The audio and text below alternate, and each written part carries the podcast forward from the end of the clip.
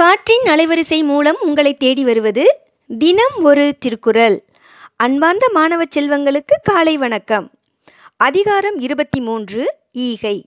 குரல் எண் இருநூற்றி இருபத்தி மூன்று இளனெனும் எவ்வம் உரையாமை ஈதல் குலன் உடையான் கண்ணே உள. விளக்கம் இல்லை என்ற துயரை எடுத்துரைக்கும் முன்பே கொடுக்கும் குணம் குடிப்பிறந்தவரிடம் உண்டு. உதவி கேட்டு வந்தவருக்கு இல்லை என்னும் கொடிய சொல்லை சொல்லாமல் தன்னால் முடிந்த அளவு கொடுக்கக்கூடியதை உடனே கொடுப்பதும் நல்ல இனத்தை சேர்ந்தவரிடத்தில் உண்டு என்று கூறுகிறார் திருவள்ளுவர். மீண்டும் குரல்.